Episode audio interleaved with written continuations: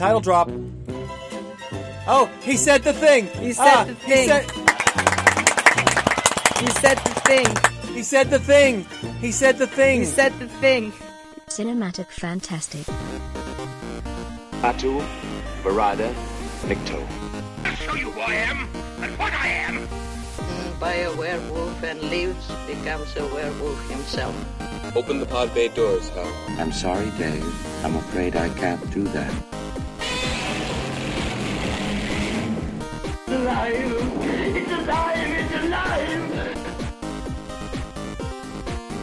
Hello and welcome to the Cinematic Fantastic Podcast. I'm your host, Jason Weatherford.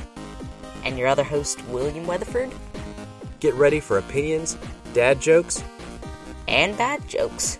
as we watch and review sci fi and fantasy films from the classics of yesteryear to the new favorites of today. Good evening, listeners. Well, it's evening where we are. This is the 13th episode of Cinematic Fantastic. Welcome, everybody. William, how you doing this evening? I'm doing great. I'm doing good too. I uh, we have a a very interesting movie for you tonight. Uh, I say tonight. Wow, we have a very interesting. Wait, somebody could be listening to this at two o'clock in the morning or ten o'clock. Okay, I'm going to say that over again. All right, here we go. I'm going to start it over again. Uh, good. Morning, Good. 1 o'clock, 2 o'clock, 3 o'clock, 4 o'clock, 5 o'clock, 6 o'clock, 7 o'clock, 8 o'clock, 9 o'clock, 10 Right, o'clock, right. 11 o'clock. Yeah, I think we get it. Good. Good day or night to you all, listeners. Morning, even, afternoon, birth or death. Birthday or death day. I think they get it. So today's episode is the most dangerous game, and no, we're not talking about Elden Ring. It's not that dangerous. it's only dangerous to your sanity if you're trying to beat it, uh, because supposedly it's very difficult. Anyway, no, this is the most dangerous game, as in the thing you hunt, as in deer or or turkeys or man. Uh, that's the whole point of the of the title is is is spoiler alert. The most dangerous game, the most th- dangerous thing to hunt is man. No, it's not. The most dangerous game is a form of player sport, especially a competitive one played according to rules and decided by still skill, strength, or luck. That is man. Oh, okay. wow, that's the most that's the most That's helpful. that's the most complex way of putting that that anybody could put that on planet Earth. Thanks, William. All right, so this this movie is a very it, it's a very unique case as compared to our other ones. This Yeah. might be a much shorter episode for that fact, but this is um I think this is one of the first uh that we're covering that are based off of a short story. So this I believe that this by being a short story it, it really it, it really aids this movie. It's the the scripting plays it perfectly and like the movie is just it, it fits the short story role. A lot of times with a short story, it's it's something that you can read in one sitting. I would say That this is a movie that you can watch in one sitting. it's an and most long. movies are Yeah. things that you can watch in one sitting. Right. Except for Seven Samurai and Lord of the Rings extended edition Right. compilation of obviously, but or the ba- uh, the Batman that came out uh, this year of 2022. Um, that was like that's like that's like two hours and forty or fifty minutes long. So, uh, but what I can say about this movie is that it moves at a very generous pace. I mean, it's like if you think something you know is not going to happen and it's going to be real slow, and no, it really it really hums. It moves. and it it, it really fits like the mo- it's perfect it's a perfect for a movie of this like length and size and whatever and scope it's Yeah, I think I think it's a perfect. St- I think it's a perfect all around story. It gets what it wants to get done. Um, it keeps you engaged. you go on a cool adventure and then you get right back off it's not as thoughtful as our other ones but that's definitely okay as we talked about earlier there are definitely going to be movies that we cover that are less thoughtful than our previous ones that might be you know more snappy more adventurous you know more Well, now wait, sci-fi, now wait. I would say this also. Let's put it this way: there are some elements of this movie, strangely enough, that relate to at least eh, at least four of the movies we've done so far. I don't know, maybe three, and I and I can tell you what I think about that. Uh, number one, it's a guy who gets washed up on an island, just like Island of Lost Souls. Uh, he's by himself, right? And so he and he comes, he runs afoul of a villain. Spoiler alert. Uh, who has uh, their own uh, plot for him. And it also takes place on a jungle. So Yes. basically, we're repeating. th- this is kind of stale. It's like, please don't make me do another again, please. Plus, We're gonna be stuck on an island forever. We're gonna be marooned so hard that we're crimson red. Oh no! The, here's the other thing: is I, I have some more parallels for you, uh, but it relates also to Tarzan, which is the interplay between who is savage and who is civilized, who is the hunter and who is hunted, who is the Who's animal, the hunter? Who's the game? who is the animal, but who's the man? You know, who's the man? Hey, William, you the man. So, oh, that was bad. Okay, I'm sorry. I just said who's the man, and I was like, yeah, who's the man? Yeah, that's right. No, uh, it the, the you know the the interplay between beast and man, and who is what, and that that that's Island of Lost Souls. That's also A bit of Tarzan as well, a bit of Tarzan, the ape man as well. and maybe even technically Frankenstein as well. you know, the case could be made. The case could be made for that. I I would not I would not say no to that. We're going to see a lot of, you know, animals and and jungles throughout, you know, because because jungles are so mysterious, right? And you know, and and you, you don't know what you're wet, getting wild into. place that you you have to cut through. It's like a wild land. Yeah, yeah, it's it's also very primeval if you want to look at the Lost World there. Like, is there a movie that we've covered that's an adventure movie and does not take place on a jungle or an island? No. Oh wow! Even when we do Jur- Jurassic Park, that's going to be on an island with the jungles on it. Look, it, it's it's very iconic. I will say this: the plot for this movie is very iconic. I'm gonna I'm gonna go over the plot later in the episode. But William, do you have a synopsis, a very quick little thumbnail you can think of right now? um, You want to try to sum it up? Sure. So, th- this is a really simple sum up. So, basically, a guy gets marooned on an island. Yes, we've seen that before. Right. And- right. Yet again, a man gets marooned on an island. He gets shipwrecked, and then he floats onto an island. Though he doesn't get rescued at all, though, but still, he he does kind of get rescued, kind of by Zoff. But then he meets a villain on this island who then he, he seems nice and then it, he's discovered to be evil and then he challenges to him a game of outdoor chess as he calls it where he goes and hunts him and um Rainsford is the name of the shipwreck guy. He has to outsmart him and outwit him by making traps, ultimately causing the demise of Count Zaroff. Yes, and uh, and it basically is is you know uh, Rainsford is a hunter, just the same way that you know that Zaroff uh, is, except Zaroff is tired of hunting uh, just animals. He believes that, that man is the, is the greatest uh, goal in hunting. So, so uh, to hunt down man, that's a good synopsis. Um, this movie, what what year did this movie come out? Was it thirty two? Yep. nineteen thirty two. So we're still in the early, early 30s. There's still quite a few little gems, some jewels uh, to to uh, to see.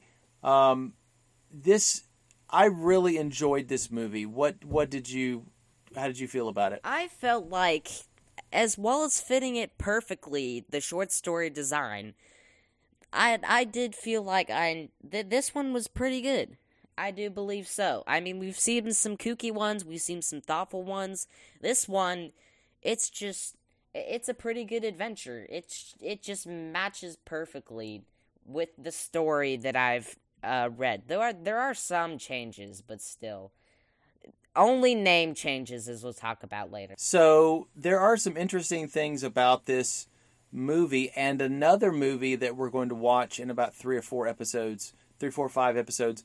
Um, that is probably, if you really want to, you know, uh, we, we've done some iconic movies. Okay, we've done Dracula, Frankenstein; those are very iconic. But the one we're going to do toward the end of this season is so iconic. I think it changed cinema. I think forever. Uh, you can see the the ripples of this big, eighty foot tall rock that has been dropped into the ocean of film. You know the b- blockbusters, uh, like like the the movie that would have people around the you know uh, line up around the block to see a movie, and just their imaginations be for, forever altered. Um, the movie's called King Kong. Um, and it, this movie is related to it. in many different ways. However, this movie was it, it, it was it was pretty popular. I mean, overall, it had very positive reception. It even got hundred percent Rotten Tomatoes. Um, there are not very many films that do that, but there are, are quite a lot. What was the reception at the time? Because I know Rotten Tomatoes is the current modern it was reception. overall very positive. People liked this one quite a lot, and it also did well at the box office as well. It it made seventy thousand dollars, which that might not see it's a lot, but if you adjust for inflation because Yeah. this world is kind of silly just money doesn't mean anything anymore this in 2016 at the very least last updated totals up to 1.2 million dollars that is quite a respectable That's good for its time, but but we we have movies, you know, now that can make 400, 450 million in one weekend and be pretty good. But you know, they don't have to be the greatest movie of, of all time and still get 450 million in a weekend. So that's not too shabby. But again, you know, the population is huge. There's a lot more theaters now. There's a lot more reasons why, but you know, that was pretty a respectable uh, for its time, I would say. yes but then also you said we are in the 1930s and Yeah. while the 30s is good also did you know that technicolor was alive right now in the 1931 in fact that there was color Yeah. This is an interesting thing, but some people choose not to use color. Especially, you know, like horror people can choose not to have color. But color was available in this era. For instance, the the first one that used Technicolor and sound and picture is uh, a Disney short. It's a silly symphony. It's called Flowers and Trees. yeah. And uh, I observed that one and I watched that one. It was pretty cool, but I didn't know it was the first Technicolor audio visual uh, media. That's amazing. We haven't talked about color that much apart from, you know, the silent film era. They tinted it after the fact. Right. But otherwise, it's like a good thing to talk about color because color was alive right now, but some people choose not to do it. Yeah, but was it was it kind of like you know a, a fad maybe, or or did they not see the, you know, uh, see the benefit of, of filming in, in color? I guess it's because uh, the tone of the film definitely influences. Like if you're doing like a happy-go-lucky musical or like a comedy, you do Technicolor. Yeah. most musicals did Technicolor, but then there are some movies that don't. A ton of horror movies uh, are famously filmed in black and white, but um, such as these Universal ones and uh, the rest of the films we've covered also as well. However, this one does have a colorized version that came out in uh, 2012, I think. Yes, yeah, I that that one is also available. I think you can find it on Tubi, T U B I. You can also find it on. But it is less moody. It is less, you know, the mood and the tone and the horror get drained out when you know more about it. Because when you take, when you put color into shadows, it's less dark. Because when you have the shadows as black, it's consuming shadow that's just very horrific. I liked it better in black and white Me because too. the black of Zaroff's outfit just really popped. Uh, and and also it made me think, what is in the shadows of this jungle? You know, also it. I have not seen a colorized version of King Kong, and I hope not to. It still it stuns in black and white. So, and the reason I bring up King Kong is because there are some things that I see in the most dangerous game that I also see in King Kong for some reasons which I will let you elucidate very shortly. I mean, I'm dying, dying one to of talk the about things it. was that the jungle sets that while King Kong was developing, it uh, it came out in 33 by the way, nine, 1933, which is this is a year before. So while they're developing this, they also had to share the set with the Most Dangerous Game as it was being uh, filmed.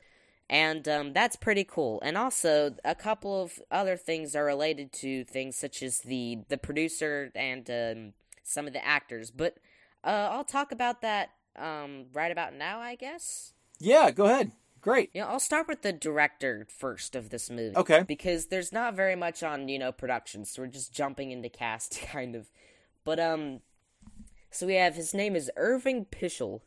It's a pretty weird name, and, um, basically, uh, start of his life, he's a, he's a theater man after graduating Harvard, and, uh, he moved to Los Angeles, where they, he then studied acting at the Pasadena Playhouse, is what it's called. It's it kind of sounds Pasadena. Pasadena, but Right. Instead okay. of a house where plays are performed, that kind of sounds like something that you take your child to, like the the kids' areas of like arcades or something. In theater, they call it a house, like a, a, a house show or house lights or house staff. But this is a playhouse because it's a house where plays are performed. Absolutely. He then got acclaim for playing Lazarus in um it was a 1927 performance of the play Lazarus Laughed. So that's pretty cool. He was then contracted into Paramount and he was an actor throughout the 30s and um a couple of movies he was in. He was uh, he, he was in the once scandalous The Story of Temple Drake 1933. Also a film called Juarez which was uh, 39. Great year. And um, another one that we're going to be doing in our second season, most likely, is Dracula's Daughter. He played Sandor. Oh yeah, yeah, yeah. Dracula's daughter. Yeah. Um, the other thing is that um, that that was his acting roles. Did he direct?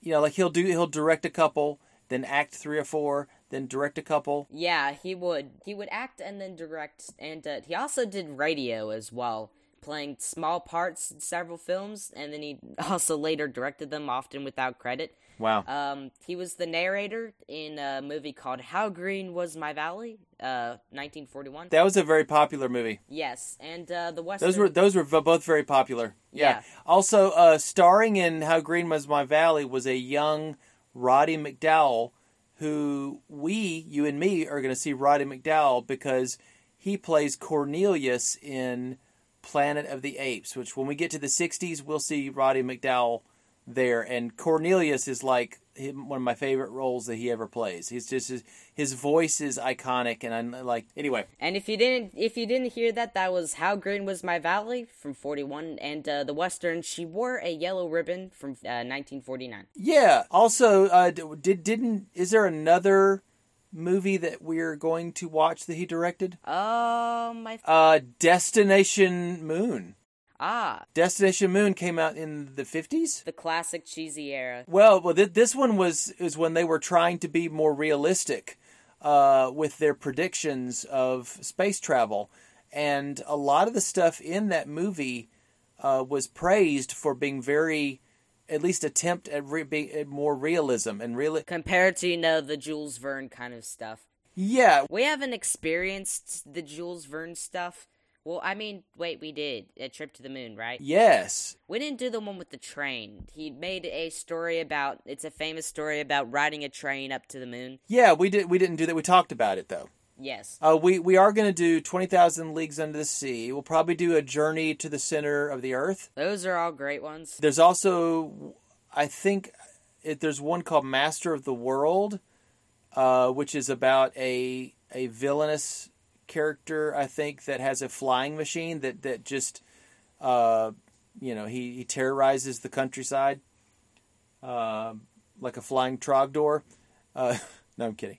All right, so but uh, yeah, there's a there's a lot of that now. Um, Destination Moon did get some awards uh, for its special effects, uh, which, you know, if you see them, you're like, oh, th- those are pretty good, but they were probably really good for the time. If you put yourself in the shoes of the person watching the movie, then, you know, you're kind of like, you know, wow, You know, that's that's amazing. But we're probably looking at it going, eh, it's kind of cheesy. So we'll have to wait and see. I have not seen Destination Moon, so we'll have to see if it if it comes across as cheesy But that'll realistic. be in a while. So Yeah, quite a while. Cook directed several B movies until he signed with Century Fox in uh, 1939, and uh, much of his directing work was uh, anti-Nazi and very pro-British in uh, the years before the United States entered the World War II, which uh, was in the 40s, as I recall. But I think uh, the fact that he filmed a movie that was anti-Nazism,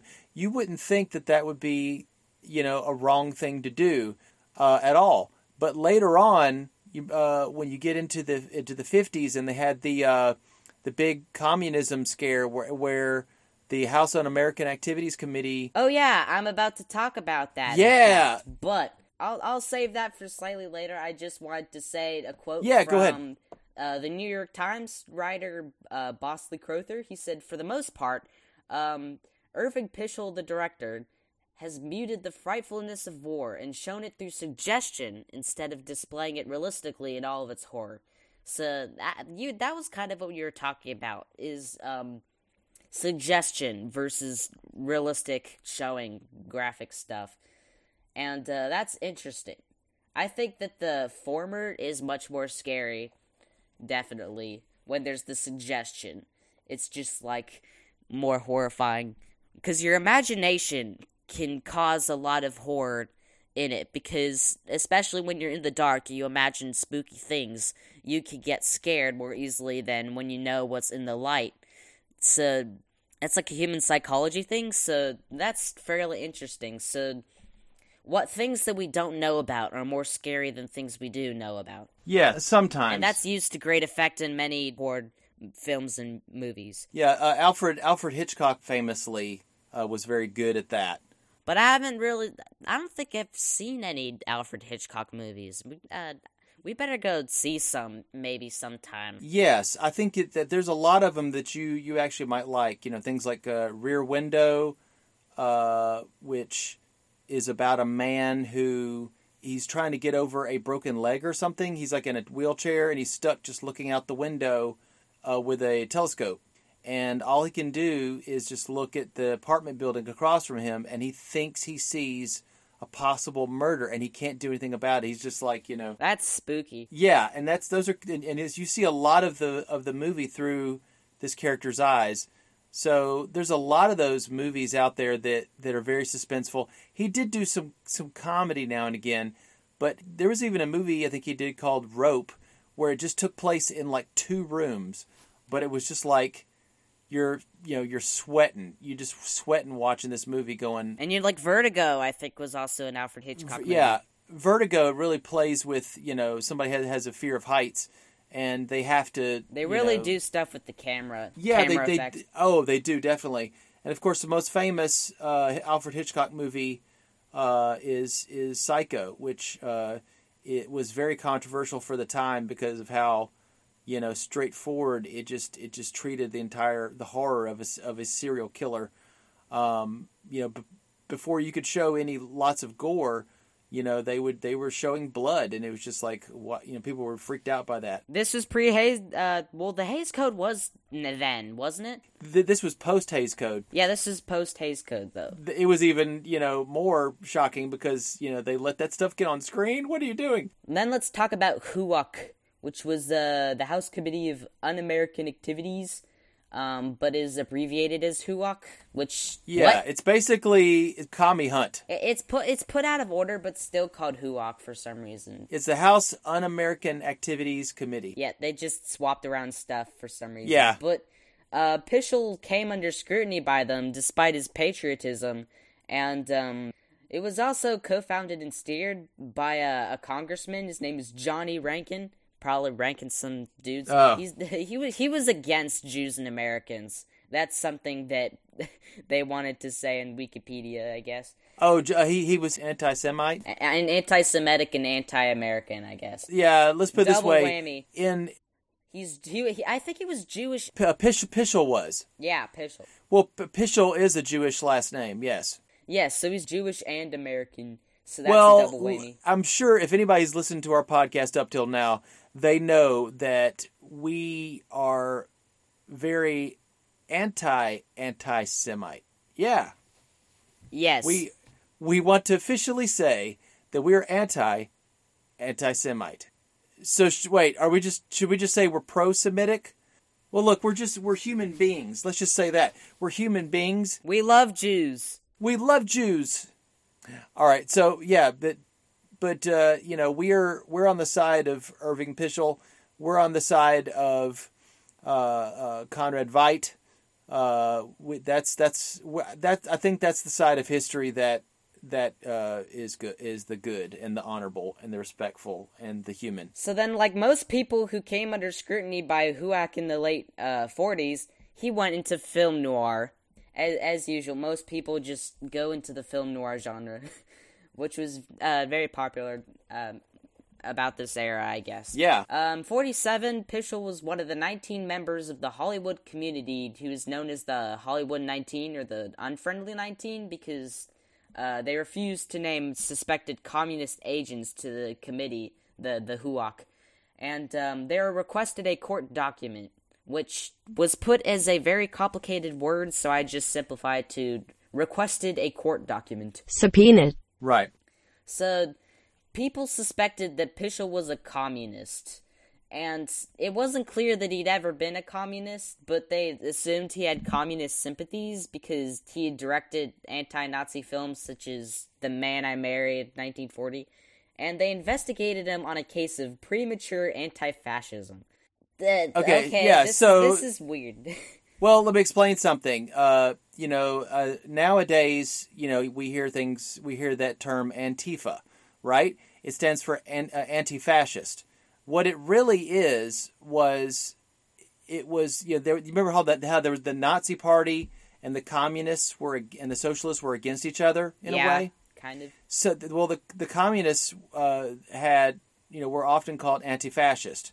So, really, when someone says Antifa nowadays or, or anti-fascist, they're really they they sound like they're just going after modern day Nazis, but really it's So just it's like, yeah, Nazis are terrible. I I'd be against them, but th- this most likely meant communist instead of like anti-fascist. You'd think it's a good thing, Yeah. but it's really not Well, a good thing. I they guess were I don't they were know. saying well he was he was anti-Nazi, which to them equaled anti-fascist, and anti-fascist equaled communist. But here's the thing, uh, this was World War II. Don't you think we all would have been anti-Nazi because the Nazis were part of the Axis powers, and we were the Allied forces, and we were against them. I know this is confusing. We're communists then. Yeah, the fact that they were uh, using the fact that he w- did an anti-Nazi movie to say that he was communist, and the thing is, you know, nowadays there actually are modern day communists, and it's not against the law. You're not breaking the law by being a socialist or a communist at all. It's just it's just that they thought that that was, you know, the enemy, and you didn't. And the thing is, and as an actor or director, you didn't even have to say anything incriminating. They would do what they call blacklist. Yeah, they force they force you to leave the United States, which is what happened to Pichel. Um, even though he was cleared, uh, he, he did he did get chronic heart disease, which led to his death in '54. But anyway, he was blacklisted, and so he had to leave the U.S. in order to direct his final pictures. And uh, finally, Pichel's friend, his name is Joe Youngerman. He was an assistant director in Hollywood. He later confirmed that Pichel was indeed, in fact, a member of the Communist Party. So they were right. Yeah, but why they were they were making that illegal somehow. Uh, when and I think that what they were trying to do, honestly, was say communist equals, you know, Russia, um, and that and because there were incidences where there were Russian spies here in America at the time, uh, either you know, either they they were real or they were plants. We don't, you know, I'd say they were real, and they anything that was a threat to the United States, they would connect it with that. So if you were just interested, you know, there was situations where um, I think they were they even went after you know you know I love you know that show I Love Lucy Yeah. Lucille Ball. They went after her because I think her husband was Cuban, and that she you know and Cuba was communist. Yeah. Yeah. So the thing was, is they saw anybody with any ties whatsoever to anything as as po- if you if you thought you saw a really good looking young lady and she was at a going to a communist rally or whatever, you're like, hey, I'm I'm gonna go there to hang out with her. And they're like, uh, and they handed me a uh, you know a couple brochures, and I took them back to my apartment. But you know, I was really trying to get a date with this girl. It doesn't matter if they remembered that they saw you there, or you signed a, a sheet of paper saying that you were at that meeting. They can ruin your whole career, man. So, a couple other people were that we have the producer. His name is Ernest B. Shodstead. Shodsek? Shodzak. Shodzak? That's kind of hard to say. But Yeah, it um, is. he was six foot five, but apparently he was still called Shorty by people. So Wow. I guess his name was Ernest B. Shortstack. Oh, That that's that's what I'm gonna say from now on. So Oh, boy. Shortstack, he took part in World War One. So he was he was a war man, but he was also a cameraman as well during that time. Another fact is that also produced on King Kong, which we're also covering. He even directed Son of Kong, which we're also covering. We which is kind of funny. If you count producers as sons of directors, then that's kind of funny. uh, I think it was I think it was a gentleman named Merian C. Cooper. I think directed that for RKO. And uh, Um, he also directed Mighty Joe Young, which was another gorilla movie, uh, 1949. Man, this Schoedsack guy loves jungles and gorillas. Yeah, he- you might he- say that he's joined up with them, and is he really human at all? No one knows. So, um, this movie includes a great tag team of protagonists and antagonists. Uh, the actors for Rainsford and Zaroff, who are Joel McCrea and Leslie Banks, respectively. And uh, Joel McCrea, he was uh, he was a California man, and he was also a very popular actor. There's a ton of movies that uh, he was in, including And- he, and- he was in TV shows. Hitchcock movies as well, as lo- along with Leslie Banks as well. They they look perfect for that, like Alfred Hitchcock movies, definitely. Yeah, And uh, McCrea was very popular. He was uh, he was an RKO dude, so a ton of RKO productions probably Hitchcock did uh, release them with RKO, and uh, he was an RKO dude. And uh, another thing to note is that Joel McCrea he did westerns um, since 1946, so he literally did nothing but westerns. he's got a very clean cut look. Definitely. He's almost he almost reminds me of those, you know, those those Universal movie stars. Except he's he's a different breed because he's more charismatic. I think. Uh, so a lot more as you get into the 30s and 40s and 50s, you're going to see this the leading man kind of type. He's got a nice clean jaw. He's charismatic. Perfect for adventuring. Yeah, you know, it's very much so, you know, uh, setting the standard for, um, you know, characters of the '80s like Indiana Jones. You know, with that with that uh, that nice jawline and char- charismatic rogues, kind of a little bit dangerous. You know, the ladies love them and the gloves, the guys love to be them. But however, Zaroff, he's played by a British actor. You know, uh, Leslie Banks was born in Liverpool, which is That's uh, home of the Beatles. yes, the Beatles, and he does bring a lot of that British accent into his character. Although he's supposed to be Russian, but he doesn't really act Russian. Oh, also, one small fact: Zaroff couldn't be both a Cossack and a count because Cossacks had an equalist society. They didn't have ranks at all, so it couldn't be a count. Well, gen- generals they did have, I'm pretty sure, but not counts. They changed it from a general to a count, by the way. They do say that there's a character in this movie that they do say is a Cossack, and that's Ivan. As well, yes. Yes. They're both Russians. Or it's kind of like Russia and Poland. It's like in between those, I think. Is uh the land of the Cossacks. So that's all I wanted to talk about for this movie. Except for Noble Johnson. Yes, get to Noble Johnson. Um, I would like to say one thing about Noble Johnson. Uh, we have seen him before in uh, The Mummy. He played the Nubian, and he is a tall, uh, muscular African American gentleman. And if you look at Louis Armstrong and you look at him, the resemblance is uncanny almost, but still. It's very similar, but so the thing about it that I did not think about is I was like, okay, Noble Johnson, we're going to see him again in The Most Dangerous Game. Oh, that's interesting. Also King Kong. Oh, that's interesting. And uh, and also Murders in the Rue Morgue. That's interesting. What I didn't uh, expect. Was that Noble Johnson played Ivan, Yes, he is a Cossack guy. and he has a black beard and a white face and a different facial structure and maybe a little bit of forehead wrinkles as well, but Yes, and I think that they do something you know with his hair and they give him white skin in in Rue Morgue. But here's the thing: uh, did you not mention that something that uh, to me the other day that that he knew Lon Chaney, yeah. the man of a thousand faces, and I made the the kind of the off color joke that that so to speak that uh, Noble Johnson was the man of a thousand races.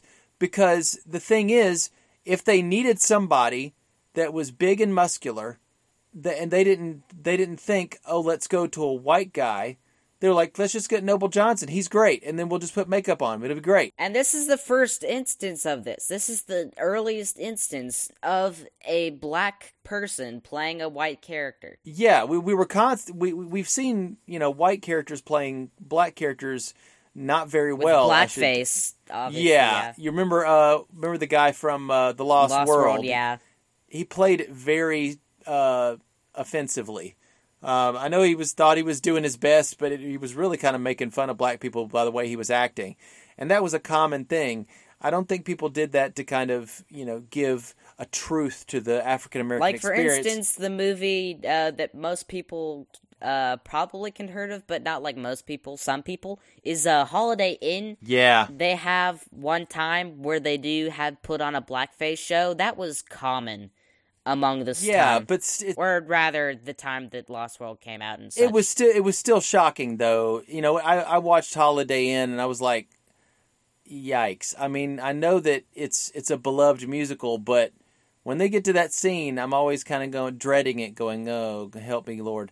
But but the thing about that I really respect about Noble Johnson, I know we haven't seen a lot of his work, but he plays the parts that he's given, and he does what he needs to do to make it work.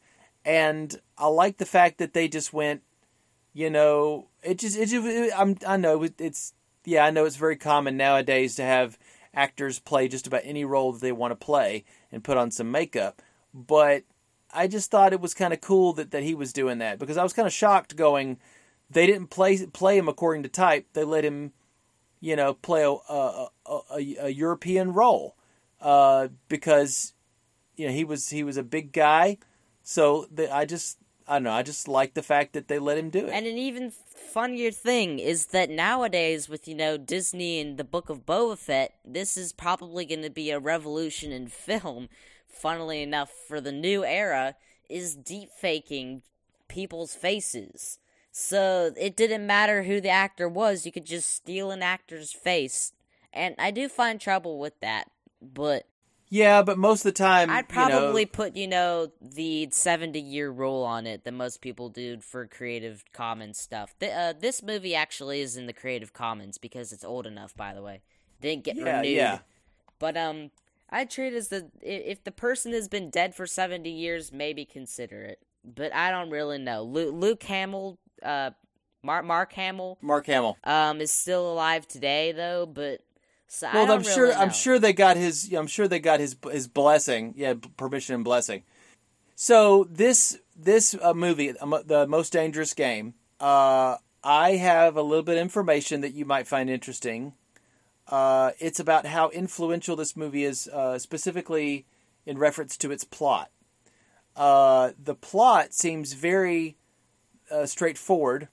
A hunter has become the hunted. Man has become hunted like an animal on an island or some you know uh, place that's that's excluded from regular society and civilization. If you think that you've heard this plot before, that's because the plot has been lifted from the most dangerous game, both the short story and this film, and it has been rubber stamped over dozens and dozens and dozens of TV shows, video games, cartoons, movies, TV show. Uh, did I say TV show? Yeah, tons of media, I should say. It's all over the place. Um, if you'd like, I can give you some. Give you some of the examples. Yep. And some of these I have seen. Uh, I've seen the movie versions of these, and I can definitely attest that it's true. Uh, so first off, this movie was actually remade a couple of different times. Um, first off, in 1945, it was called A Game of Death. It was directed by Robert Wise. Uh, I believe this is the same Robert Wise that directs Star Trek: The Motion Picture, which we will do on the podcast uh, in quite a few seasons. Um, Game of Death was also produced by RKO uh, Pictures. It uh, it changes the name Zaroff into Eric Krieger, a Nazi, and it is set in the aft- aftermath of World War II, because of course it's 1945. Um, you know, so it's a Nazi guy hunting people on the island. Um, let's see. There's a couple other ones throughout the years, but uh, let's see. 1987, a movie called Deadly Prey. A former soldier is kidnapped by mercenaries who train by hunting innocent people. Uh, there's one that I went to the theater and saw. Uh, it's a favorite director of mine. His name is uh, John Woo. John Woo does a lot of action movies. Uh, you know, he started in Hong Kong, and I mean, a lot of my favorite action movies, uh, just just with that with that very stylized action in it. It's it's it's, uh, it's you know breakneck pace, bullets bullets aplenty. Um, he did a movie called uh, uh, they did a movie that he did only in America called Hard Target. Came out in 1993. It stars Jean Claude Van Damme uh, in New Orleans. Homeless Vietnam War veterans voluntarily serve as human prey for the hunt. So they're hunting homeless people that used to be Vietnam vets because it's more challenging. That's weird. Jean Claude Van Damme's character Chance uh, gets involved to stop them, and he becomes hunted himself because they're like, "Oh, he's he's even better." Uh, Surviving the Game, starring Rutger Hauer, Ice T, and Charles Dutton. Uh, but there's a homeless man who's hired as a survival guide for a group of wealthy businessmen on a hunting trip in the mountains. And then they wake him up the next day and go, "Guess what? We're hunting you." That's what this has all been, you know, leading up to. Is we didn't get you as a tour guide for the for this wooded area. You're about to be hunted, and so they release him to get hunted. That that's weird. Yeah. I, Uh, name some comic book ones as well. oh yeah, yeah. I definitely can. So, uh, one of the most famous uh, Spider-Man villains, Kraven the Hunter, who is actually getting his own solo movie. Hopefully, it does uh, better than Morbius and Venom did. Uh, it, it the, the character Kraven Kraven the Hunter. He, he's uh, he's actually called Sergei Kravinoff. So he's based off of General Zaroff. He he hunts Spider-Man. He considers him the most elusive prey of all, and he's the only one uh, capable of presenting him with any kind of challenge. Um, there's a really great storyline called Kraven's Last Hunt, which uh, he not only succeeds at the goal of hunting him down, but impersonating and outperforming Spider-Man before committing suicide. Okay. What?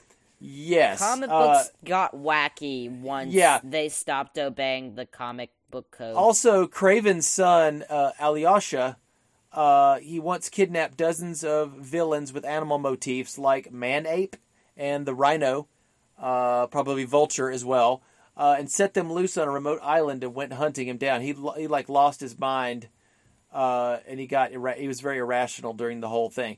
Also, there's a movie called Battle Royale, which is uh, about Japanese high schoolers who are forced to Play Fortnite? no, they they fight. They try to kill each other for sport. Same thing. Yeah, exactly. The trick with that is that um, this movie, that movie was very controversial because it had teenagers like actually like appearing to kill each other. Well, then look at the Hunger Games then. That that's also what what was based off of Hunger Games. Hunger Games and different other movies like that were also based. Also, the character of Van Pelt from Jumanji. He was a British uh, hunter, and he would hunt down man as if he was the most dangerous game. Cool. What's the last one then? I'll give you one. Uh, I could go on and on, but I'm going to give you one last one. This is a movie that is not one we are going to cover, but it's very famous. It's called Predator. Yes, the Arnold Schwarzenegger movie. Get to the chopper! Yes, it's about. Uh, it came out in I think '87. It's about an uh, an alien who comes here to Earth who hunts humans uh, for sport as trophies. And that has parallels with this movie because that It quite does. literally happens. So It does, and it, it- it's had lots of sequels. Uh, you know, some of them in keeping with that same. You know, that sa- they keep the same elements of the of the character of the predator, and in some, it's kind of like they go a little far afield with it. But Predator is probably the most pure of all of those in keeping the the most dangerous game uh, themes. So yeah, that's all I can tell you for now. I could again, I could go on for hours, but I'm not going to. So instead, let's end our podcast, or rather, start to. Um, I'm gonna tell you one thing, just like you did last time. You asked me a question. I'll ask you another question. It's a joke that I looked up. I don't really get it, but here you go. What was written on the hunting board? Bear left. Bear left. I I don't know. I, I don't know either. I don't. Is that a, is that a very old joke? I don't know. I think it's going over my head, like like the bullets from Zaroff's rifle as he hunts me like a jaguar.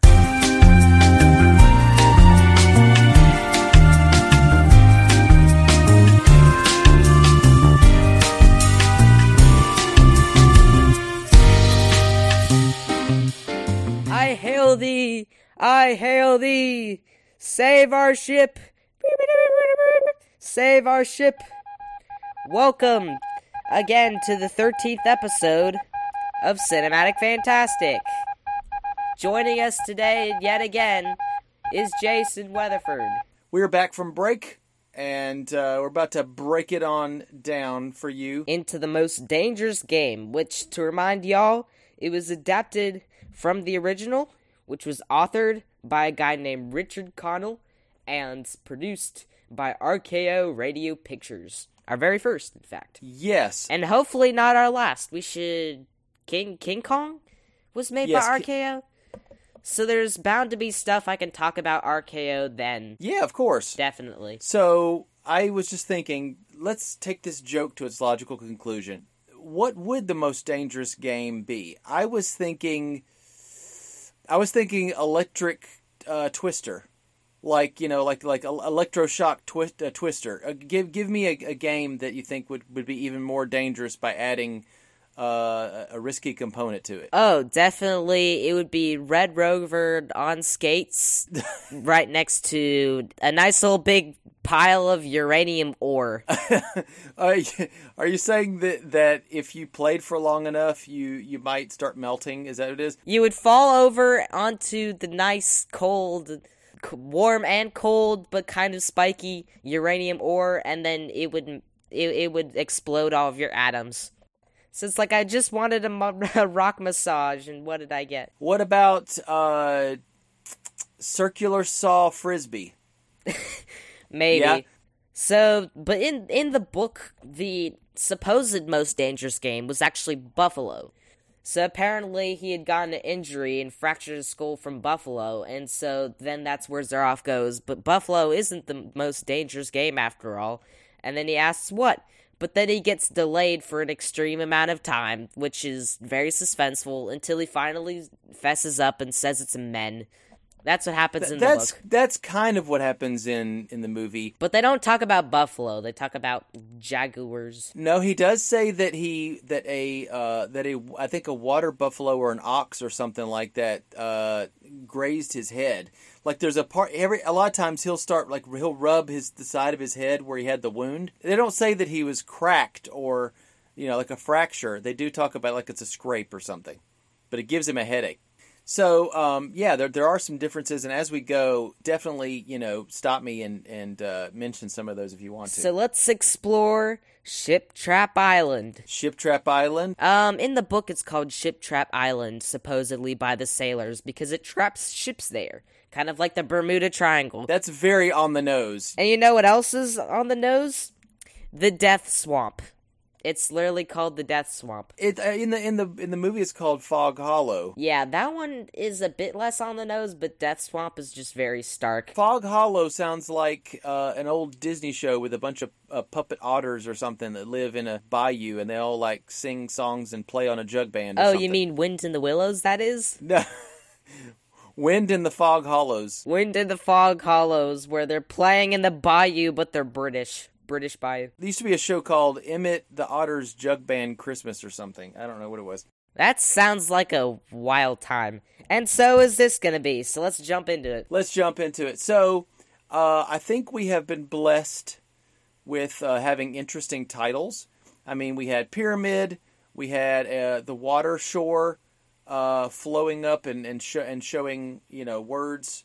Uh, we had on in White Zombie, we had the uh, the bongo drums, you know, in, in beat revealing the word zombie. I think with this one, the the titles uh, are revealed by a hand that's knocking a knocker on a on a, a castle door. And it has a gargoyle centaur on it. Yeah, we later realize it's Count Zaroff's castle front door. It looks like a beast centaur man hit with an arrow, but he's holding a human, like either a long-haired man or a woman. And later we realize it's a woman. But it is another, yet another very creative intro. Yeah, I agree. At, right after that, of course, you know we're tantalized with that. With that, we're going, "What is this?" But then where we go straight to a ship that's traveling through some rough waters, we find out that it's a hunting expedition uh, with some people who are there for adventure. They probably have some money to spend to go on such a voyage, you know, because you know, that's kind of the privilege of that. Uh, the captain is a little bit nervous because these uh, light buoys are possibly off track, meaning that they're going to head in, into some of the most coral reef and shark infested waters ever. Uh, he goes to try to talk to the men, and they summon Robert Rainsford or Bob Rainsford. Which is again a change from the book, which again has a very interesting name. His name is Sanger Rainsford, but this has obviously been simplified because Americans cannot pronounce Sanger. However, I am an American, in fact, and from the South as well, so I can pronounce that very easily. Boom. Take that. So they are. Uh, they there is a doctor um, who is on the expedition, and they're looking through photos of previous hunting expeditions that Bob has done, and because they, they, they you know they ask him to come up the stairs and talk to him, and he asks Rainford, Rainsford, he says, if the shoe was on the other foot, and you were the tiger instead of the hunter, would it still be sport, or how would he feel? I was thinking of the inconsistency of civilization. The beast of the jungle, killing just for his existence, is called savage. The man, killing just for sport, is called civilized. So he says it's a bit contradictory. They do have this conversation in the book too, by the way, but it's instead it's with one character, and his name is Whitney. Yeah. So uh, Rainsford seems to think that because the tiger could have left and got away at any time, and he didn't, that it was somehow a sport for the tiger as well as the hunter. Uh, it's a little bit of a stretch, but he's kind of just you know he's kind of injecting his story with a little bit of drama. I get I get it. Uh, the, you know th- this is a common theme in the movie: the hunter or the hunted. Which one are you, and how do you feel about being either one? But as Whitney says in the book, he says that the one thing that the hunted do understand is fear. It's what both of them understand. both the hunter and the hunted both understand fear, right? Yes. Uh, that's that's a, ni- a nice sentiment in that. Uh, the doctor doesn't quite get his answer right, and strangely enough, just like those movies where somebody says, "Oh, what's the worst that could happen?" or "Everything's going to be a okay," something is about to happen. So uh, Rainsford says, "I won't have to answer that question because I'm always going to be the hunter." I'm like, "Uh, yeah." You're asking for it. I mean, you're at, you're you know you're making the plot go a different way, aren't you? But just by saying that. So after that, they do hit reefs or something, and it's one of the fastest shipwreck scenes I've ever seen in my life. However, do notice that this boat it's it's a model. It's a model boat. of And course it's it is, cool that I'm- we get to see that used again in a non-bumper setting. Last time was uh it was the Lost World, right? That was when we saw models that weren't used in the intro or an outro, but we haven't seen that in a while. no, remember in Dracula there was a big, uh, there was a really big storm with a ship, but it wasn't at the beginning, was it? Um, it was near the beginning. So I was just thinking that that was a model ship in a big, you know, a big. Uh, uh, they had on these on these sets. Sometimes they had a whole area that was just just water. It was just supposed to be uh, the ocean. Um, we are going to see that a lot, especially when we get to the giant monster movies. You know, with the man in a suit, uh, like Godzilla. Uh, we're going to see uh, a lot of these, you know, fake ocean sets with uh, with ships and monsters destroying it. So anyway, back to this, and I'm telling you, I was my jaw was dropped at how quick and staccato the scenes were of, you know, the guy they, they go, uh, hope the water doesn't hit that boiler. Oh, it does. Boom! Like a seconds later, that explosion. Of course, everybody on this ship except for Rainsford is, is an NPC. I mean, that's absolutely true. Everybody's expendable. They're all red shirts. It's really the most important thing is that he gets off uh, the ship, and hi this is his story after all. Uh, so they all end up clinging to pieces of wood, the ship, or trying to swim. A couple of the guys are like trying to swim, and they're pushing each other under the water to try to, you know, get above water. And But when the ship explodes, like their screams Yes. are unnecessarily horrifying. Like goodness me, that kind of spooked me. It, it, it's that that's spooky, man. D- don't do that to me. Don't do that to me, man. so it's it's every man for themselves. But what I ex- uh, what I suspect this is the reason of is because you know they used the sets from King Kong, so maybe they used the screams from King Kong as well. Well, they did. There's one person in this movie they didn't have to use any pre-recorded screams for because she was one of the best screamers in the business. Her name is, her name is Fay Wray. We'll, we'll get to Fay. Talk about Fay later. Um, so while they're clinging clinging to wood for dear life, the sharks come in. The stock footage of sharks, I should say. But I mean, uh, okay. I mean, shark sharks just don't eat people like that. They wouldn't just go and eat people. Not very often, anyway. we honestly the if you really want the truth and i think as we get through movies here that where sharks are mentioned uh sharks kill a lot less people on planet earth Than we think they do. They're a lot more complex organisms. humans humans kill a lot more sharks than sharks kill humans because what happens is this william a shark will kill a human or attack or attack a human because they either go in the wrong area uh, there's different re- different things that they do to make the shark think that it's their prey they'll bite and then and they won't uh, they're thinking it's one thing and it's a, it's not what it's not their normal prey and then uh, you know they'll they'll go oh there was a shark attack off the coast of blah blah and then a bunch of hunters will get together in boats and go out there and the you know because and they'll just release uh, them out there to to kill them and and a lot more sharks get killed than actually kill, you know bit the person But another thing that also could definitely kill sharks is batteries. They will go and attack batteries because they can sense electrical signals. That's true Yeah, that's pretty cool. So make sure not to drop uh, anything with a battery in it that might be dead and leaking. If so, then they'll be drawn to the electrical signals. Think it's a fish. I bet you they'd really love the Energizer Bunny.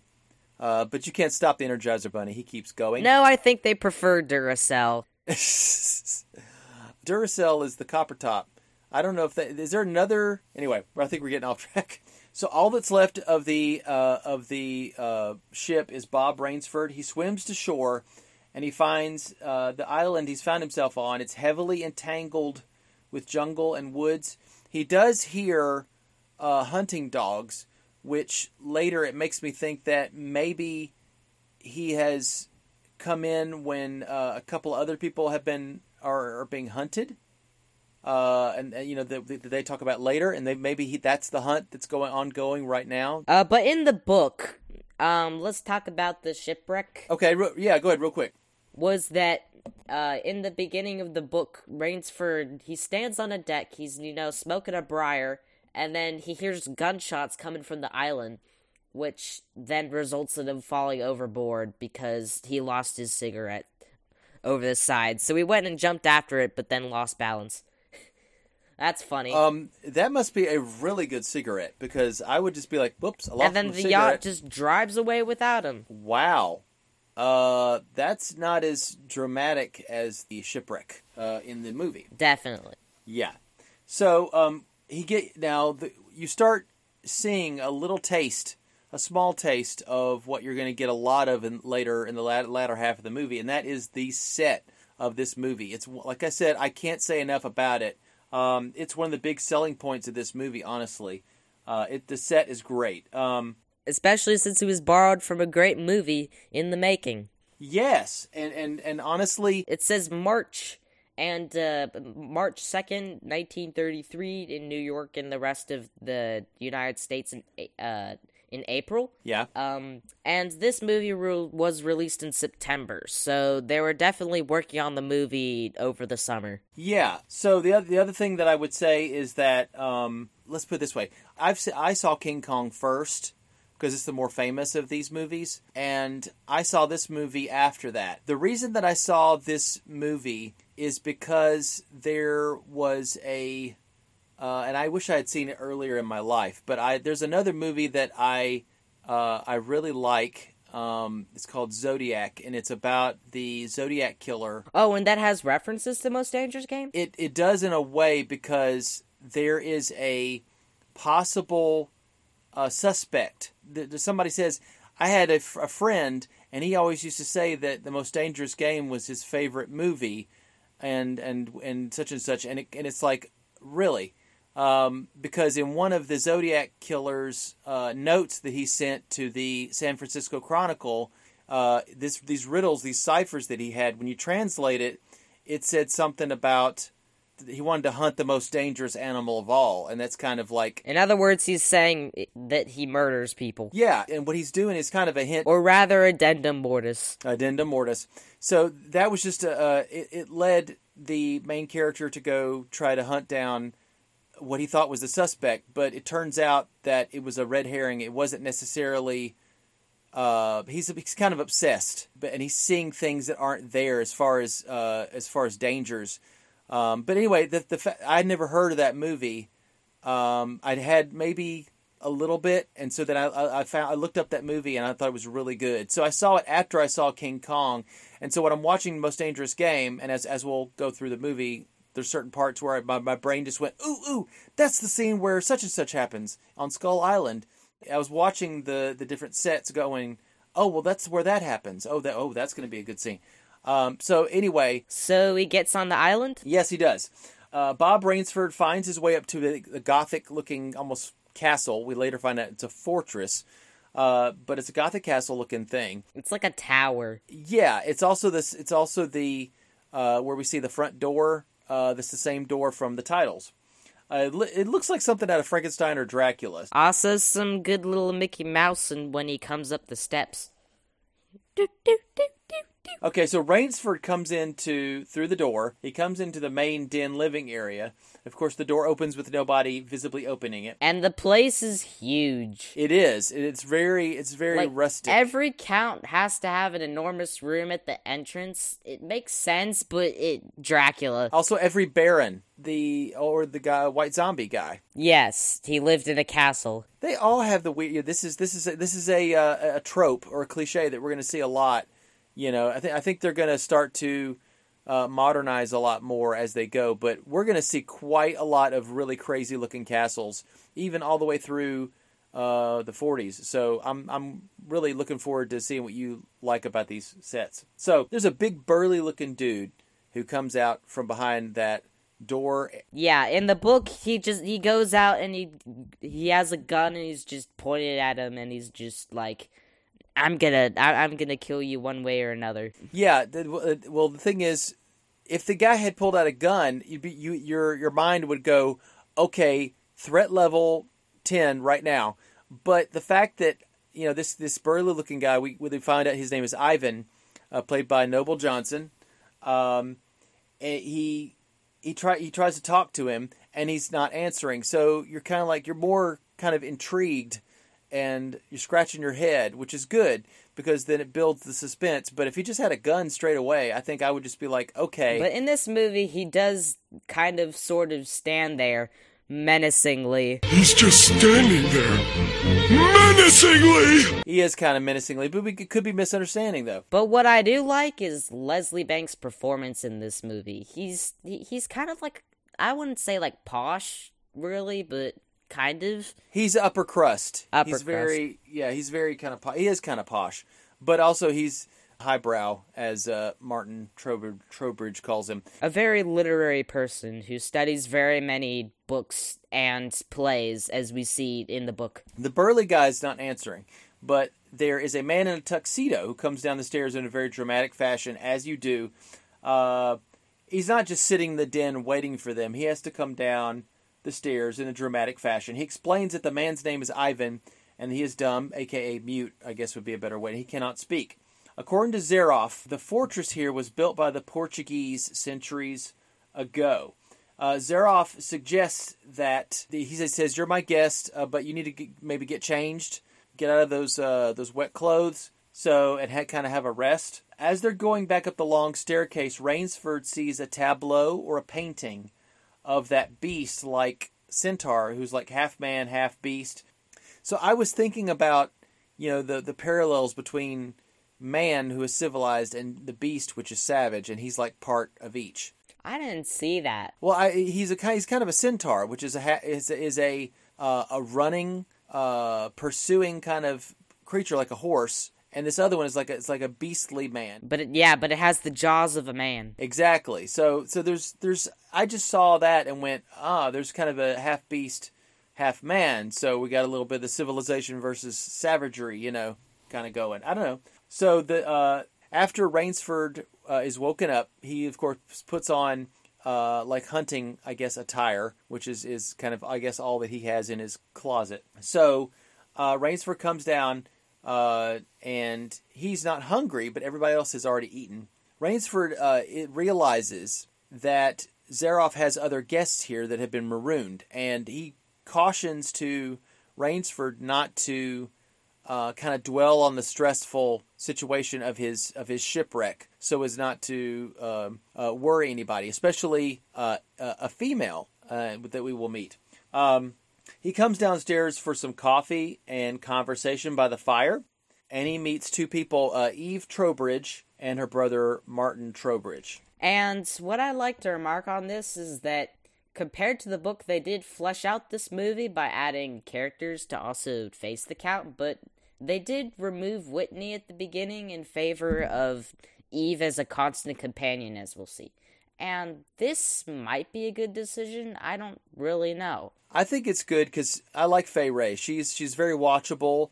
You know, she does what she needs to do to you know to get you to be interested in the picture. But as I'll discuss later, there are some things I do have issue with compared to the book. Yeah, definitely let me know when you when that comes up. So Eve uh, mentions that the Count saved their lifeboat that held her and her brother Martin and two other sailors, which is an interesting thing to note.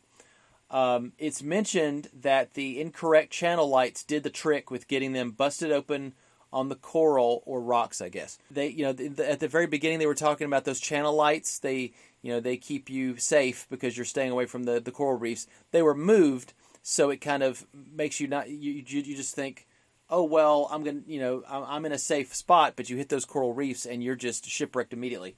They uh, they say that they will report the issue with the uh, channel lights uh, once they get back to the mainland. But Z- Zaroff has only one boat or a launch, I guess he calls it, and it's under repairs. Uh, and Russian Cossacks are terrible mechanics, and like you know. Uh, yeah, that's. I guess that's kind of a, a dig on Ivan that he's not very good. Uh, he's not a very good mechanic. He's a better killer. They're both in King Kong movie. Yes, they are, and they they play. They're very pivotal characters. Also, you see Denham uh, again, in, uh, or or Robert Armstrong again in Son of Kong. De- probably not as good a performance as he does in in that. And you'll we'll talk about that when we get closer to it. Uh, when you start to see uh, a, you know a movie that does really well, okay, then now let's make a sequel to be a cash grab. That made money, so let's make something else. And then they don't know what to do with the with the property, you know, the, the franchise. That happens a lot. Yeah, that does happen a lot sometimes. So um, Robert Armstrong plays Martin Trowbridge like a drunk, obnoxious guy. Yeah, because there's so much smoking in this movie that I was just like, th- th- this is a little bit too much. I mean, I, th- this is pre-code, so Well, it's I, I I think it's because you watch a lot of modern movies where you know, smoking has died down a, a ton as compared to then, like so much. I mean, it's still around today, but still. they will even put in the rating for a movie that there's lots of smoking. Have you noticed that? Yeah, See, back in the day, back in the day, people would just smoke like chimneys. Uh, they would even have sponsors for the movies like Lucky Strike cigarettes, you know, and it's it's uh, four out of five doctors say it's great for your lungs. and you you know, it's- the sports, the sports cards, Yeah, yeah. Well, baseball cards, and the cigarette boxes. doctors would be like, yeah, they're really good for your lungs, and they they help keep you you know uh, fit as a fiddle. And you're like, are you kidding me? I mean, later on we learned that you know it caused emphysema, lung cancer, birth defects sometimes. Uh, but it's like you know, back then people just smoked like nobody's business. Even on TV, they would just light up. But there is so much smoking in this movie, like at the beginning and especially here, that's just like he's kind of like letting everyone in on their vices. Like they're just having a celebration. Is this glorification? I don't Uh, really it's know. pr- it's probably pretty normal, but the thing is, you know, smoking is smoking is part of uh, relaxing. yes. It's also for Zaroff later. It's a way of celebrating his win. Not to be a spoiler on this, but right. So, uh, I mean, okay, the way that uh, the way that Martin Trowbridge is acting, he's knocking things over. He's being very uncouth. Is as he's kind of low class as the way he acts, as opposed to uh, upper crust like the like the count. It's kind of you can kind of see there's a little bit of a, uh annoyance on the count's part. So uh, and that's definitely not going to keep help his case for staying alive through the movie because annoying people generally you know they don't survive. Okay, so Zaroff gives a little snapshot of how he got to this castle. He was in Russia during the Russian Revolution and he got away with his life, got away with his fortune as well. Uh, Eve spills some coffee at this part on purpose so she can say something to Rainsford. Uh, she's kind of hinting that all is not what it seems. She says, "Oh, I'm sorry," Count Zaroff was so interesting, I didn't realize the danger. and she like emphasizes that word. And I think Rain, uh, Rainsford kind of gets it, but he kind of glosses it over. That's okay. This is the first kind of thing to kind of make it look to let us know that Eve knows something's up and has known something's up, and she's trying to pass it off. So Zaroff was able to take some of the fortune with him after the revolution, and he hunted all over the world. Uh, the reason he brings up hunting is because Robert Rainsford is a hunter and has written books, and he also he's also lived the books, lived them. Because how else would Zaroff know what Rainsford thinks about hunting if, um, I guess, if Robert hadn't written books and, th- and written his thoughts about hunting? Uh, he feels that Rainsford and him are on the same wavelength. You know, it's kind of an old trope where it's like, we're not so different, you and I.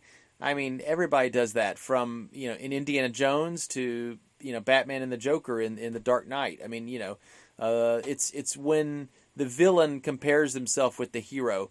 Uh, and he does kind of, at first, find a little bit of, of, of uh, connection with him uh, in being a hunter. But ultimately, he does not get satisfaction from this hunting after the monotony of having experienced it multiple times. Right. He says that he has hunted almost every animal imaginable all over the planet.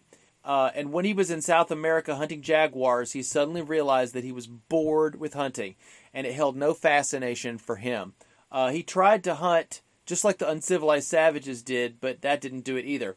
He said, uh, I made myself perfect in the use of the Tartar war bow. and then, and then uh, Martin goes, Tartar what? and he goes, Tartar. Eh, and he goes, That one up there. and I love this line. Uh, Martin goes, It's cute.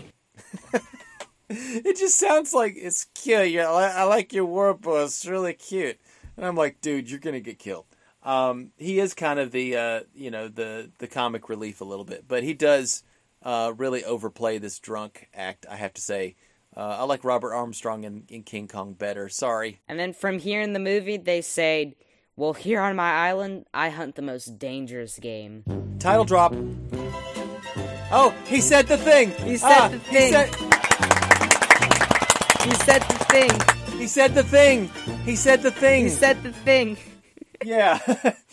he doesn't say what, what the animal is, though. Martin Trowbridge, uh, he, he says that there's some of the animals on the island. Some of the other members of their party have been hunting these animals uh, and haven't been seen for four days. That's not ominous at all, is it? Uh, sounds pretty ominous to me. So Martin says he would greatly like to hunt with Zaroff, and he says that he has a place back in America in the Adirondacks, which is a uh, mountain chain. And he says they could hunt sometime. They'd have lots of drinks, lots of party, and lots of women. Uh, Martin goes off to play the piano badly, and Zaroff and Rainsford have a conversation about women. This is so they're off to the side. It's interesting because it shows, uh, you know, uh, Zaroff's idea about women, which kind of Which that you can't enjoy anything until after a hunt. Yeah, you can't have passion for women until the hunt's over. Your enemy has been destroyed. I mean, he gives a little proverb from a, a African tribe or something. But he said, first the hunt, then you can give in to love. Uh, which it it just makes women like a trophy. Especially when Zaroff mentions, er, she says that he thinks that Eve is a child. Every night he sends us off to bed like naughty children. Oh, no, my dear. No.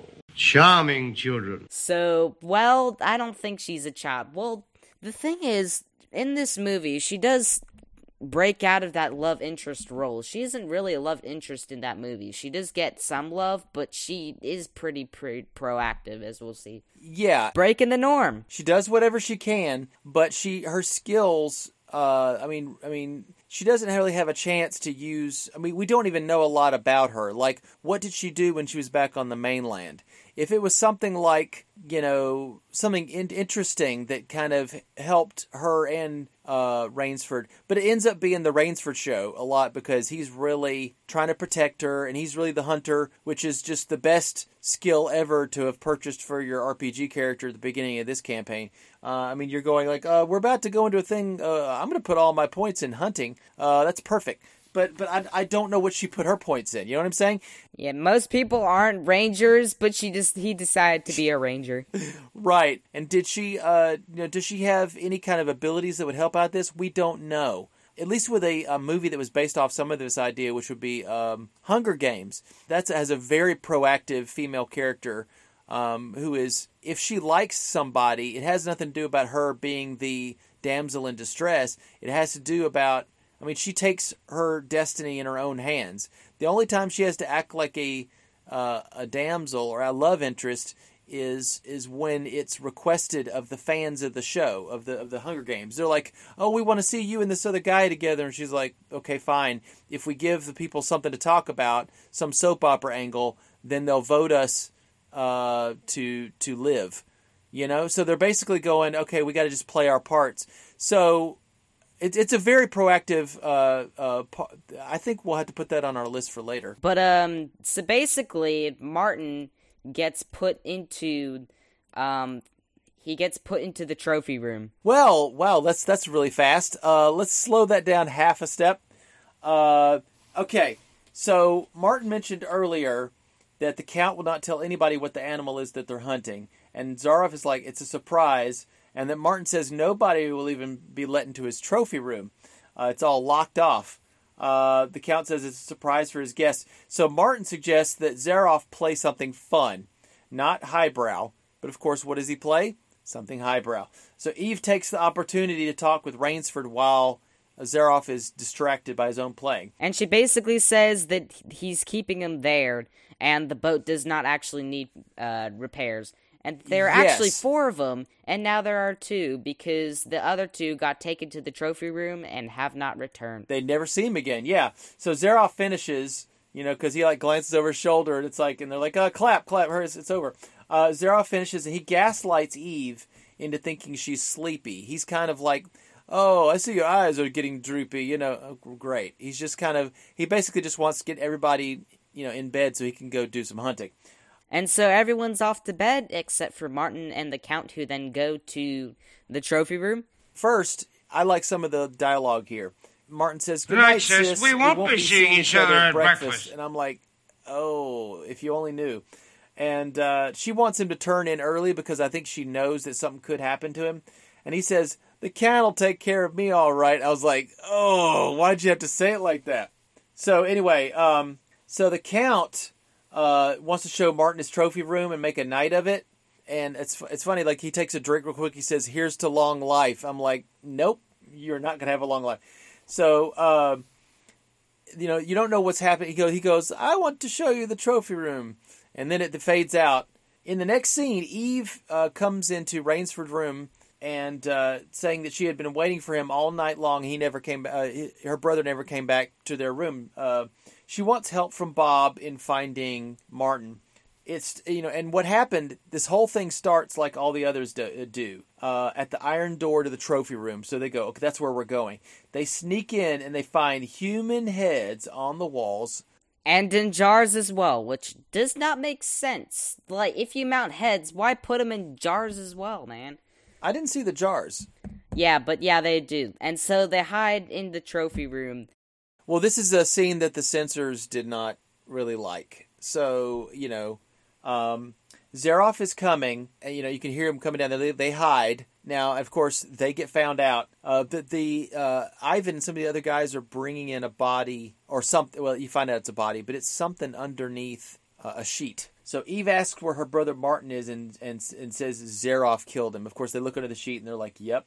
Uh, Zaroff's men disarm Rainsford and you know put these little shackle belt looking thing on him, um, and they carry Eve off. So it's just really just Zaroff and Bob having a discussion about what hunting the most dangerous game really means. Zaroff hunts man. Dun dun dun. So Zaroff says he will undo Bob's bonds once the conversation's over and this hunt begins. He did mention that Martin tried to escape through the swamps of, of Fog Hollow. But I do not think that there were frequent competitors in the book, though. Yeah. It's kind of like a he's on that island by himself, like the island of Doctor Moreau. Is it just that that it just so you know he didn't plan for people to get trapped there, but they did, and so he took advantage of it? Yeah. Well, this one he's a little bit more proactive in you know he wants to hunt, so he makes this stuff happen. He's more of a villain. He is. He's he's not just kind of you know in the same kind of boat, so to speak, as Rainsford. He's not just like taking things as they come. He's actually making it happen. So it is, there is a proactivity there. And he also calls the hunt outdoor chess, which is also in the book, but this is I, I like that they kept this one because it's th- this line does convey that he doesn't see this is murder at all. I mean, beforehand, when it gets revealed uh, in the book, he says, I refuse to believe that so modern and civilized a young man as you, Rainsford, seem to be harbors romantic ideas about the value of human life. Upon which he goes, no, that what you're describing is murder there. Yeah, he's a little bit. He's very simple. He's very black and white in what he sees the count doing, and the, and he sees it as romantic fantasies about the value of human life is very creepy. That is creepy. I like that. Um, I mean, I mean, it, it's it's cool for the book. I don't like it in real life. So uh, Zaroff, uh, of course, like I said, he makes this stuff happen. He sees it as good fortune that two hunters such as they are are pitted against each other. Uh, the Count gives the people good food, exercise, hunting clothes, a woodsman's knife, and a full day's start. He waits until midnight to give them the full advantage of the shadow or the dark. Um, if his prey eludes him until sunrise, he wins the game. If they refuse, Ivan threatens to make them a knife shish kebab, and no one to date has won. He says, When the next ship arrives, we'll have gorgeous sport together. Say you will hunt men with me. And he gets and they get like a close up of his face. It's really great. Okay, Bob refuses, and Zaroff says, "Too bad. I guess I'm going to hunt you then." Uh, count the count gives him a rudimentary knife. Uh, Eve runs downstairs as they are going to release Bob out out the front door for the hunt. Uh, the prize is Eve Trowbridge. If Bob loses, Zaroff will not kill Eve. He does not kill women. So Zaroff advises Bob to uh, not go to Fog Hollow, and he goes, "Ah, Fog Hollow, eh? Uh, good idea. No, don't go through Fog Hollow." Oh, good. That sounds like a good idea. It's like you're kind of going, whatever you do, Bob, don't go over there. And he's like, I think I'm going to go there. Uh, so they travel for what seems like miles. And they realize why Zaroff is so sure he'll win because the island is really small. Um, Eve is starting to feel kind of negative and down about their chances. And she feels like she's slowing Bob down. And she says that you might beat him if you were alone. I'm like, oh, that sucks. But however, in the book, I kind of feel like this adds more to the spookiness and the scariness and the thrills is that Rainsford, since he's alone and doesn't have Eve in the book, he like repeats to himself and he chants, I must keep my nerve, I must keep my nerve. But there's no reason to do that with Eve. So, like, when you have another person there, it kind of removes some tension that there might be because that there's another person there to console your feelings to. Uh, yeah, that that's possible. So uh, Bob uh, starts to really get use his brain, you know, uh, some woodcraft.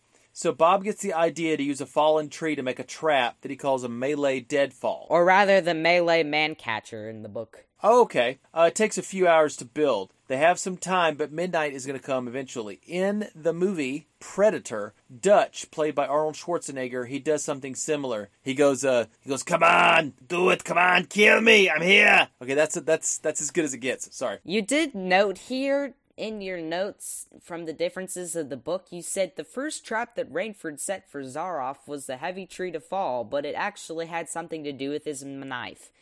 Th- this is also this is incorrect. The Malay man catcher was first in the book, but the knife thing was the third trick that doesn't get shown in this movie, which is the trick that he learned in Uganda, where he ties a knife to a bush and he rushes off. So basically, it would stab people walking in the bush and they wouldn't notice. Yeah, yeah, they didn't use that in the movie, definitely. So And this is how Ivan gets killed in the book. So Zaroff approaches without seeing them. He's got his Tartar war bow. Uh, Zaroff guesses that there is a trap, and he shoots the vine tripwire, and the trap is done. He shoots an arrow right next to Bob, so I think he he he surmises that they're in that little hollow area.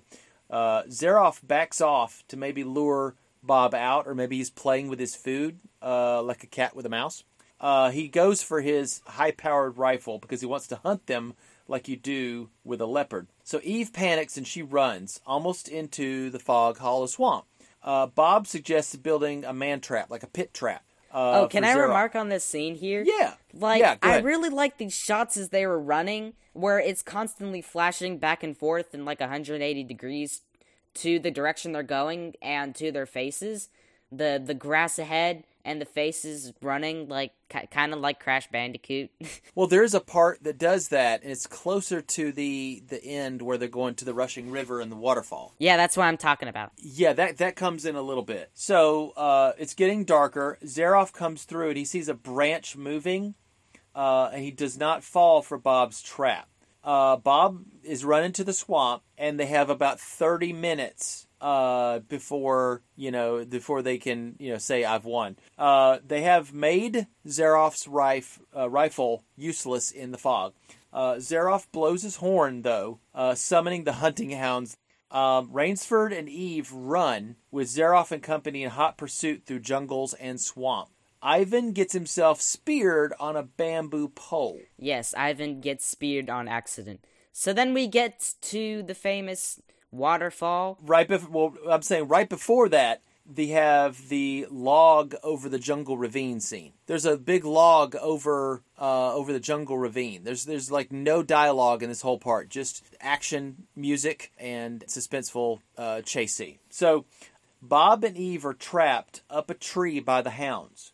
And Bob says, "Those animals I cornered. Now I know how they felt." Which, yeah, that's really good. And line. these hounds are very famous in the most dangerous games, so much that it got an alternative title, uh, The Hounds of Zaroff, because they were so important. wow. I mean, Great Danes are pretty enormous creatures, obviously. They're the biggest, and that's what makes them scary, is just this enormous dog just pelting you. but but w- not to not to rain on your parade with these older movies, but anytime you see horses or dogs, if they get a performance out of the creature, it's not because they're trained really really well. It's because they're probably putting them through some unnatural stuff. Um, because the the people for the ethical treatment of animals and other ASP ASPCA and even other uh, organizations uh, in movie productions, as time went on, uh, they got more and more concerned about animals' welfare, and they would say they would put things at the end of the movie. No animals were harmed in the making of this film, And that is a pretty famous line. but they do not put that in a lot of these movies because it's highly likely that some dogs died in this movie. And I, I, okay, So we get to a penultimate part of this movie is where Zaroff shoots at Bob, and there's a hound in front, fortunately. So they both fall, and they're presumed dead. So what is funny is that right when he just killed a dude, assumedly, he just he just pops a cigar and he checks the time, and he goes back home and plays piano. So he's just like job job well done. yeah, it's kind, it's kind of like uh, it's it's a victory thing. Like uh, like he's re- relaxed. He goes in back into his uh, house and he's playing the piano. Uh, and he's drinking a glass of wine. He summons Eve because she's the prize, right? That just that's very dehumanizing. He's like love. It's like uh, it's not for her, it's for you. Uh, unbeknownst to the count, though, Bob is alive and he sneaks in. The same way that Zaroff closed the door at the toward the beginning of the film, he does that here, where do you have the shot of him behind the door. He closes the door, it clicks shut uh, with like a, and then Yeah, that's the- when he the notices bar. him. Yeah, that's Yeah. that happened. That that's kind of a cool parallel at the beginning and the and he says, uh, he says, uh, Zaroff says, "My dear Rainsford, I congratulate you. You have beaten me." And Bob says, "Not yet." Then, then Zaroff says, "Oh, but of course I insist. Why, you're you're not even wounded." And he says, "You hit, the, dog, not me. not me. I took a chance and I went over with him. A clever trick, Rainsford. I cheerf- must cheerfully admit defeat. Um, he throws him the key to the boathouse, and he, Bob catches it, and he says, "The door is in the trophy room. Uh, you and Miss Trowbridge must may leave at once." He pulls a pistol out uh, to to shoot Bob, and Bob grabs it in the struggle. Uh, the gun is thrown out of the out of reach, and now it's fisticuff time uh, with Zaroff, Bob, and one of Zaroff's men. Bob breaks the henchman's back. I mean, it's it's like WWE up in here. So Zaroff, uh, he, f- he fell near his warbow, and he notches an arrow. He's ready to shoot Rainsford, right? So Bob wrestles Zaroff and stabs the Count with the arrow. Eve comes downstairs with Ahmed, who who is was told to go get her, right? And Ahmed throws a dagger. He's Mr. Dagger guy, okay? He throws a dagger at Bob, but he misses. And then Ahmed runs. I was like, okay, you wuss. And then Eve and Bob make a run for the boat. Zaroff is staggering to his feet. We go down into the bo- boathouse, and Ahmed makes another try with a dagger. Uh, but Bob is a really good shot. He, he hits him straight away. The boat is is going out of the boathouse and out, out onto open water, and Zaroff is at the window, possibly dying, and he's going to shoot them with his war bow one last time, but he can't do it. He's really losing lots of blood, I think. Uh, and then he says, "Impossible," and Bob and Eve get away as Zaroff falls off the ledge out of the window to die. We hope by his hounds. Uh, just desserts for the villain. And of course, like a lot of these older movies, they end really quick. There's no, you know, they don't they don't drag these endings out. The villain dies, and boom, yeah, this is the end, and then it just fades off. So one last thing about this movie is that well not about the movie but the book is that the book's descriptions are very vivid, which is something that most people can like about the book is like for instance, uh near the beginning, he describes the night um of the sh- when he's in the yacht. Uh of course it's day in the movie, but he says that he can't see not 4 yards ugh, it's like moist black velvet. And it also describes that he can close his eyes and it wouldn't matter because they're just like the darkness is just like his eyelids. I really like that. It's very vivid. Yeah, I, and and I, many times I will agree with you that but that the books are so much more, and even stories are, are so much more vivid than the movies. But this was a perfect adaptation that was pretty good. It extended some things and maybe lost a bit of some others, but it, it's perfect. Yeah, I, I think I think it's very if you want to get a good, uh, it's about almost like the same length as uh, as a TV show episode now. You know, like on Netflix, so like hour long episodes and stuff. This one's just up, does its thing, gets out. Uh, it after the thirty minute mark, it moves with a breakneck pace. I mean, it's like one thing after the other. It does not slow down.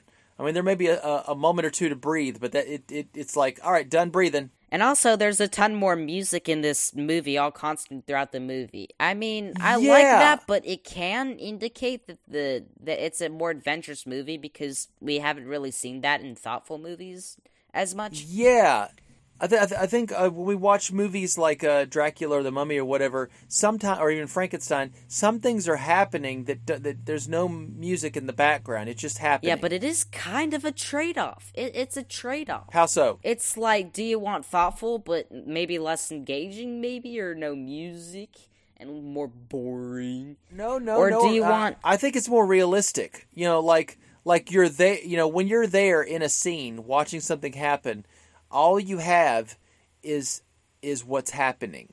There's no there's you know there's no soundtrack behind our lives. But also, a lot of times, music can tell you how to feel, and sometimes you might not want that. So, Yeah. that's interesting. Like a audio crutch. So it's like it kind of gives you a space of silence to judge the movie and its events for yourself, which is admirable. A hundred percent, a hundred percent agree with that.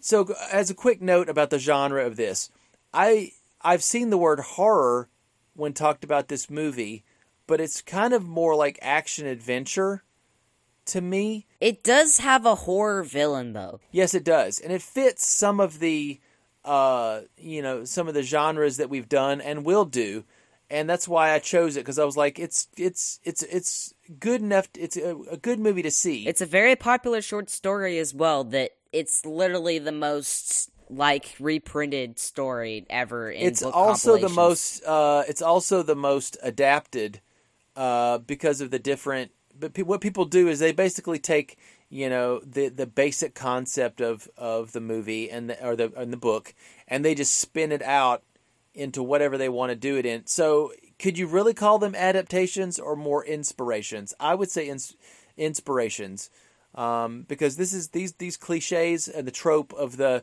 the man that hunts other men uh, for sport. Uh, it's very much been used a gajillion times, and we have this movie and book to or, or short story to thank for that. So, um, see, we're seeing the roots of what we see every day uh, in movies that we think are cool, and then we're like, where'd that where'd that all start?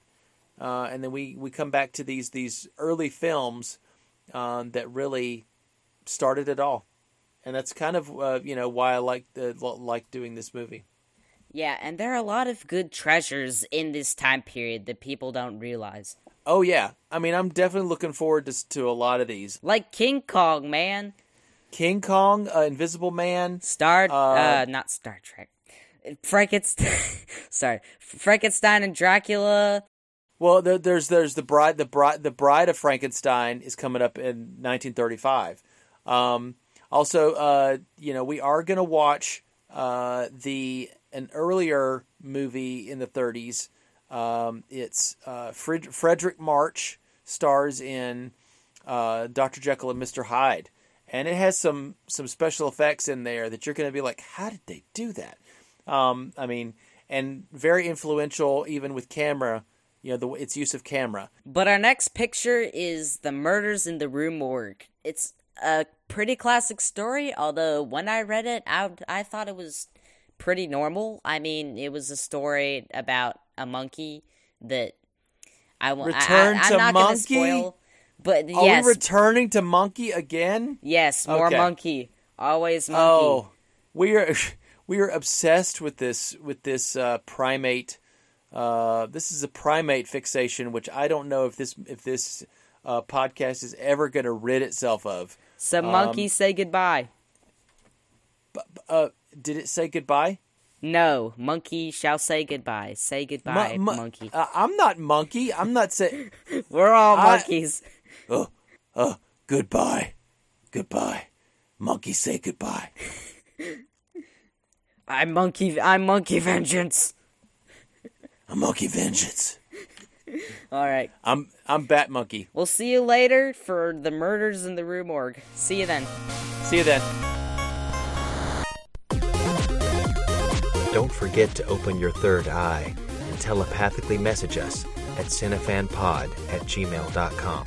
Set your chronoscope dial to the future setting and peruse cinematicfanpodcast.wordpress.com. Hunker over your ham radio as your keen ears listen for the ghostly voices tweeting on our Twitter at CinematicFanta1. Exchange all of your money into Republic credits and donate at our Patreon page at patreon.com slash cinefanpodcast. Ending transmission now.